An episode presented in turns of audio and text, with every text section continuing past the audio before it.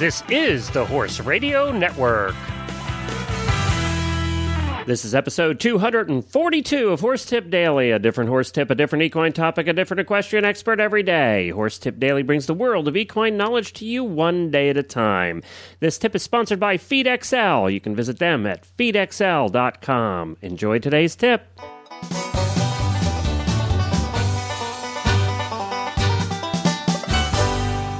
Howdy, everybody. Glenn the Geek back with you from Lexington, Kentucky, home of the World Equestrian Games, about four miles from my house, actually.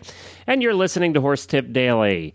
Well, to, you know, I wanted to mention the World Equestrian Games. I don't know if everybody noticed that the prices have come down on, on a lot of the tickets. So if you if you were thinking it was unaffordable before, you might want to look into it again and get down here for this once-in-a-lifetime event going on at the end of September, beginning of October. You can find out more about it at all tech fei games dot com. Well, today we have a photographer on who has taken pictures of some of those the best horses in the world that will be here at the World Equestrian Games. And his name is Scott Trees. He, he brings us another tip on horse photography. We haven't had him on for a little while. We thought, well, this is photography season right here in the middle of summer. And, you know, Scott is one of the most famous and one of the most respected horse photographers in the world. And we're just thrilled that he takes time to, to sit back and chat with me about how we can uh, take better pictures as well. And, uh, you know, one of the things when Scott takes pictures of horses, they're usually well-fed, well-maintained, and uh, horses that, that are treated right. Well, you want to find out how to treat your horse right and make sure that you're feeding them right things. FeedXL does all the smart stuff that it takes to formulate and balance a horse's diet. It takes all the science and math that a doctor of equine nutrition learns and makes it all super easy and fun for you to use. All you have to do is plug in some simple details to see if your horse is having his nutritional requirements met. FeedXL is like having your own personal equine nutritionist, and it's it's used by leading equine nutritionists to formulate balanced diets for their clients. Using the details about your horse and what you feed him, FeedXL will do some serious math to calculate if your horse's nutritional requirements are being met. You can see the results displayed in numerous ways, including an easy-to-read graph that highlights excesses and deficiencies in his diet. And I mean, this thing is thorough. It goes through all the vitamins and hay and grain and just everything you feed your horse. Learn more about equine nutrition and how to feed your horse for performance by visiting FeedXL's Learning Center at feed x l dot com. That's feed x l dot com. Let's say hi to Scott. Well, hi, Scott, and welcome back to Horse Tip Daily. Hi, Glenn. How are you? Okay, and I hear that uh, you're back from traveling around the world and come back just in time for yeah. summertime down there in Texas, a little hot. Yes, a little hot, especially today. you know, I, I've Seems gotten like a couple I go of... from one hot country to another. Yeah, yeah, you come from uh, the Middle East to Texas. There you go. Right. You could at least make right. a stop right. off like in Massachusetts where it's a little cooler. Or somewhere, you know, or Hawaii or something. So we have uh, been getting some emails from people who are thoroughly enjoying these uh, photography tips. And, well, I'm glad to hear it. And I think they love you to death. I think that's the other thing. Um, well, thanks. But, but no, and I always have fun talking to you. You wanted to talk a little bit about summertime and, and, taking, and photography in the summer. I did. I did. It's summertime and horse shows and kids are home. And, you know, that's one of the reasons that um, I think a lot of people buy a camera is to chronicle, you know, their kids and their showing or, you know, their, their each other. Um, I have to say that probably some of the most horrendous photo sessions I've ever had are when husbands and wives work together for this stuff. I, there's, there's one couple in one of the breed in, industries that is legendary amongst us photographers for getting in enormous fights during photo sessions. But, um, you know, families and those kinds of things can, can be difficult. But it is it is fun to...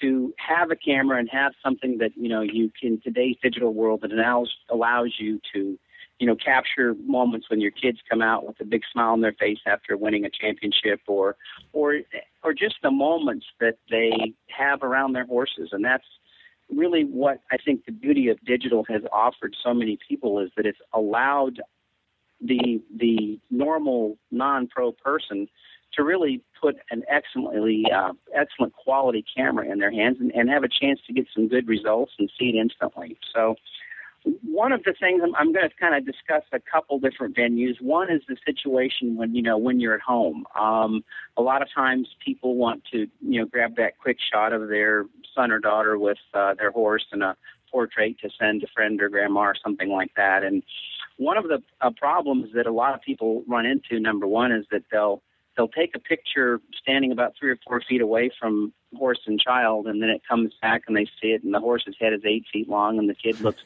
you know, twelve feet tall, and, and the distortion is terrible. And so one of the things you want to do when you're doing a portrait um, of a of a person and a horse, or even a person, is you want to lo- use a mid to, mid-length focal uh, um, focal lens, uh, or even longer. So starting at like eighty-five, and, and then a lot of these zoom lenses today are like seventy to two hundred, and you can even go into two hundred and blur out your background a little bit. But a wide lens, uh, especially on the point-and-shoot cameras, a wider lens isn't going to work, because um, the distortion problem is going to come along.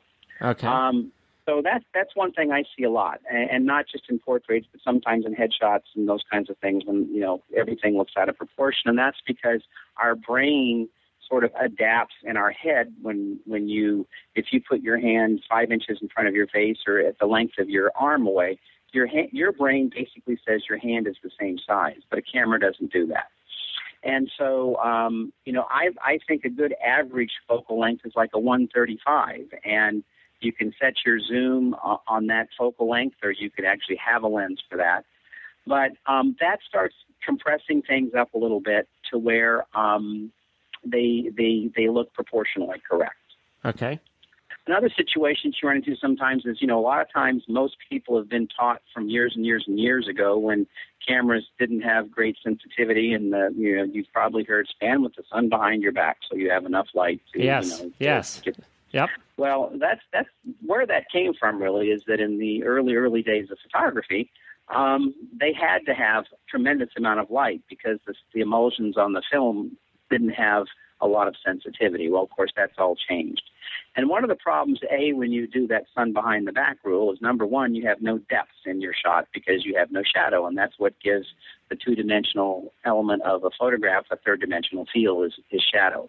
The other problem you run into is everybody's squinting. Horse is squinting, child is squinting. Yes, you're right. Um, and, you know, nobody, and, and you get these pictures back with faces crunched up, and even, you know, poor horses, especially those blue-eyed horses, have a problem with it. And one little trick that's that's real easy to do that, that avoids that is take the, go and take the photograph in the shade. Um, most every place has somewhere that has a shade tree, and if you kind of take your, your horse and child just to the just walk them into the shadow and have them walk out toward the, the light until they just come to the edge of that shadow where the sun starts hitting their face. Don't let it hit their face or their subject, but step them back in a little bit. And what you're going to see with this is it's going to give a nice, even light over horse and, and child. Now, this is a little easier to do with a gray horse or a lighter horse than a dark horse, but the principle still works the same. I was going to say, if and, the horse is black, do they get lost? They don't. They don't really. I mean, that, that part. You know, sort of, if you set them against a, a dark, dark, you know, like in a doorway, for example, then yes, you have to compensate a little bit for that because your your exposure is going to vary. Um, um, trying to actually, it might be end up being a little overexposed because most meters in cameras are are defaulted towards trying to keep detail in the shadows. So usually, what happens in something like that is the camera tends to overexpose the shot. But just speaking in, in averages, if you if you have a nice grassy background, let's say some trees, and you and you put the horse and, and child in the shadow and just to the edge of the shadow, because what will happen is is that a the, the grass or the dirt or the concrete will sort of act as a reflector and bounce a little bit of light up into that shot. And you might have to play with your exposure a little bit, which, again, is one of the beauties of digital, is that you can take a test shot. And I, I always encourage people to do this. Take a few test shots. Dial in your exposure. So if it's a little dark, you can lighten it up. If it's a little bright, you can darken it up. But um, this you'll find will, A, eliminate the squint problem. Uh, B, will um, allow you to have a real nice soft light on the shot. And, for example, um, there's an event I do in Albuquerque um, at the Arabian Youth Nationals where I photograph the kids for one of the uh, magazines, and they have these beautiful adobe walls there, and and they oftentimes I'll have them just step in the overhang or that nice warm adobe color pops up, and the you know it, it makes for a great background. And can I ask a problem. question? Can I follow, do a sure. follow-up there? So if if there's no shadow available, are you? Let's go back to the sun at your back. Uh, you know, sun behind you taking the picture. Was it better then to get at an angle uh, so that a little you know, bit of an angle? Yeah, okay. Yes. All right. Because what happens if you if you take a look, and a real easy thing to do is just to go outside and put your hand in front of your face where where, where the light hits the, flat, the the palm of your hand, and then just start moving your hand in front of your face one direction or another, and, and a circle, and watch how the shadow starts aff- affecting the shape of your hand. And you'll start seeing that once you start getting just a little bit of shadow on your hand, all of a sudden your hand takes on a whole different characteristic, and the same holds true in a photograph. And so that shadow is what gives us a depth. And if you start taking a look, as a matter of fact, I'm I'm doing a lighting, uh, an online course for lighting here in in, uh, in uh, starting in September, and that's one of the things that I'll work on with people is, is actually trying to let people learn how to see light and what it will do with you, because light is the photographer's paintbrush, right? And so you really have to, to learn light um, in order to you know get the most out of your images. But so. A little bit of shadow, a little forty-five degree angle. Of course, it depends on the time of the day, too. But one of the things that stepping into the shadow says is it really eliminates the problem. It doesn't, it doesn't stop the direction of light. You're still going to have, if you, if you take a look and even do this situation with your hand in a shadow, you're going to see that there's still a brightness and a darkness depending on where you stand, but it's a much softer look. And it's just a, it's a trick a lot of us do with, with and, and the pros that, that to, to, eliminate the squinting problem for number one, and number two, it, it really makes for a very nice light. Uh, that's a that's a great tip, and you know that's something that unless you're told you or find it by complete accident, you don't know. Exactly, yeah. And it's one of those things that you know I always tell people, you know, experiment. So you know, again, the beauty of digital is that you can shoot to your heart's content and and adjust your exposure so easily and so quickly to really get it right. And in the course of that, you might learn that, like I said, oftentimes if you have a dark horse and a dark doorway, what your automatic uh, exposure tends to do is too much light in the shot and makes it too bright. And you actually, surprisingly, most people are surprised that you actually have to tell the part, camera to shoot a little darker by going a stop or so down. But the other thing that, that is how do you pose these kids? I mean, one of the, one of the problems is, you know, you you um, we call them grip and grins um, when they you know they come out of the rail and, and you know stand next to your horse and hold him and smile. And but one of the problems that, that I see a lot of times when people try and take their own pictures is they have the horse or the the, the child standing too far back from the horse. So they're you know you want to shoot rather into the side of the horse, kind of turn the horse three quarter front. And have your child sit next to or stand next to um, the shoulder if they're leading them. And that makes for a much nicer, smoother composition. Also, um, it, you're better off to have your child turn at a little bit of an angle. The tendency for everybody to, you know, to turn straight into the camera, and that's not very flattering on anybody. So turn a little bit sideways. Um, if they come out of the ring on horseback, uh, again, rather than shooting from the side, shoot from a little three-quarter front, like take uh, the front of the horse's chest and take one giant step right or left, um, which actually lets you point, uh, shoot a little bit into the point of the horse's shoulder. And that will give you a nice angle. Uh, the horse can turn his head a little bit toward you, and child can smile, and it makes for a very nice shot. And don't. The other thing is that people, A, because they, they said they, they shoot too wide, or B, they get too far back. So, you you know, you've got the horse and the building and the parking lot and, you know, in there somewhere yeah. is, a, is a shot of the child. And so, you know, frame your shot, you know, um, to where you can, you know, have, have them fill up the shot. Or don't be afraid to move in and, like, chop them off at the chest. You know, shoot shoot that horse from the chest up. Um, and, and these are things that make for much nicer pictures. Now, that's, That's more along the pose side of things, though. I mean, right. These are situations, like I said, when they, you know, it's the impromptu minutes, moments with horses and kids that I think are wonderful. And this is the thing that, that I always encourage people to do. It's like, get away. You know, I, I hate what I call the Kmart smile that all these kids have. You know, it's like you've been so ingrained um, to smile, and they get this very false smile on them. And I and, you generally know, find that I, I've been look. You know, when you look at the even model pictures, you can tell the ones that are generally having a good time in the shoot and the ones who are faking the smile. Exactly. I mean, it's there's a whole, it's the body language, it's, it's the way the, the face looks. And the biggest thing is a lot of times I'll tell the kids I'm not really photographing them when I actually am.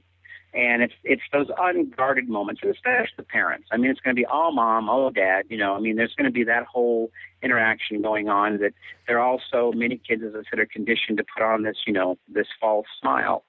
So I basically let kids walk around with their horses and, you know, take pictures of them when they're washing their horses or, you know, walking in a field and let them eat some grass. And, you know, horses don't always have to be standing with their heads up and their ears pricked up. I mean, There's there's those moments. Um, I have a wonderful shot of my granddaughter that when she was, oh, she was probably two years old, and we were inside a, a stall, but this horse loved snacks. And, and Taylor was holding this bag of snacks in her hands, and the horse leaned down to look at the snacks, and, and Taylor just leaned her head against his, uh, his uh, nose. And, you know, there was a moment. And those are the kinds of things that you have to condition yourself to look for, but those are the kinds of shots that I think most families really enjoys, those unguarded, captured moments. So, again, keep your camera handy. Uh, be alert that it's not just uh, it's not just the posy stuff, but it's also the non-pose moments that can give you those shots that you want to put in your album or hang on your wall. Okay, great. And yeah, how's your website doing? Website's good. Um, like I said, we're we're getting ready to put an announcement up there for some. I'm going to start a series of online seminars. Um, that are going to be oriented towards anybody at any level of photography. That will, the first one's going to be about lighting um, and seeing light. It's actually called uh, Learning How to See Light. And uh, several others I've got planned that I think will be interesting, and, and uh, they're going to be given in a webinar in a webinar format, so people can come That's online great. and look can they sign up on, on your website, Scott? Can they sign they up on your website? They can come to my website, yeah. And I'm also um, I'm also doing it through a great organization called Equine Photographers Network. Yeah, um, it's actually hosting the site and um, the show. I mean, and so uh, they can sign up through there well as well. You don't have to be a member. Great. So that's open to anybody. So even I would learn something and yeah. not be over my head. Even you would learn something. I mean, challenges you might be for me, I think I could teach you something. Thank you, Scott. We'll have you back again. Scott knows me well, for sure. Well, thanks to Scott again for joining us. And also, we love to hear from you. I love to get your emails, and you can drop me one at Glenn with two N's at horse radio network dot com. We have some fantastic shows that are now posted on all the other shows on the network. We have a total of eight shows now. Don't forget to check out the new show that I do called Tack and Habit. It's become one of people's favorites. Go to tack and habit dot com. It's just a little show that Helena B. and I do about products. We just talk about two products a week, and just have a lot of fun doing it. That's at tack and habit dot com. And I'll be back again tomorrow with another new expert and a different horse tip. Until then, stay safe, everyone.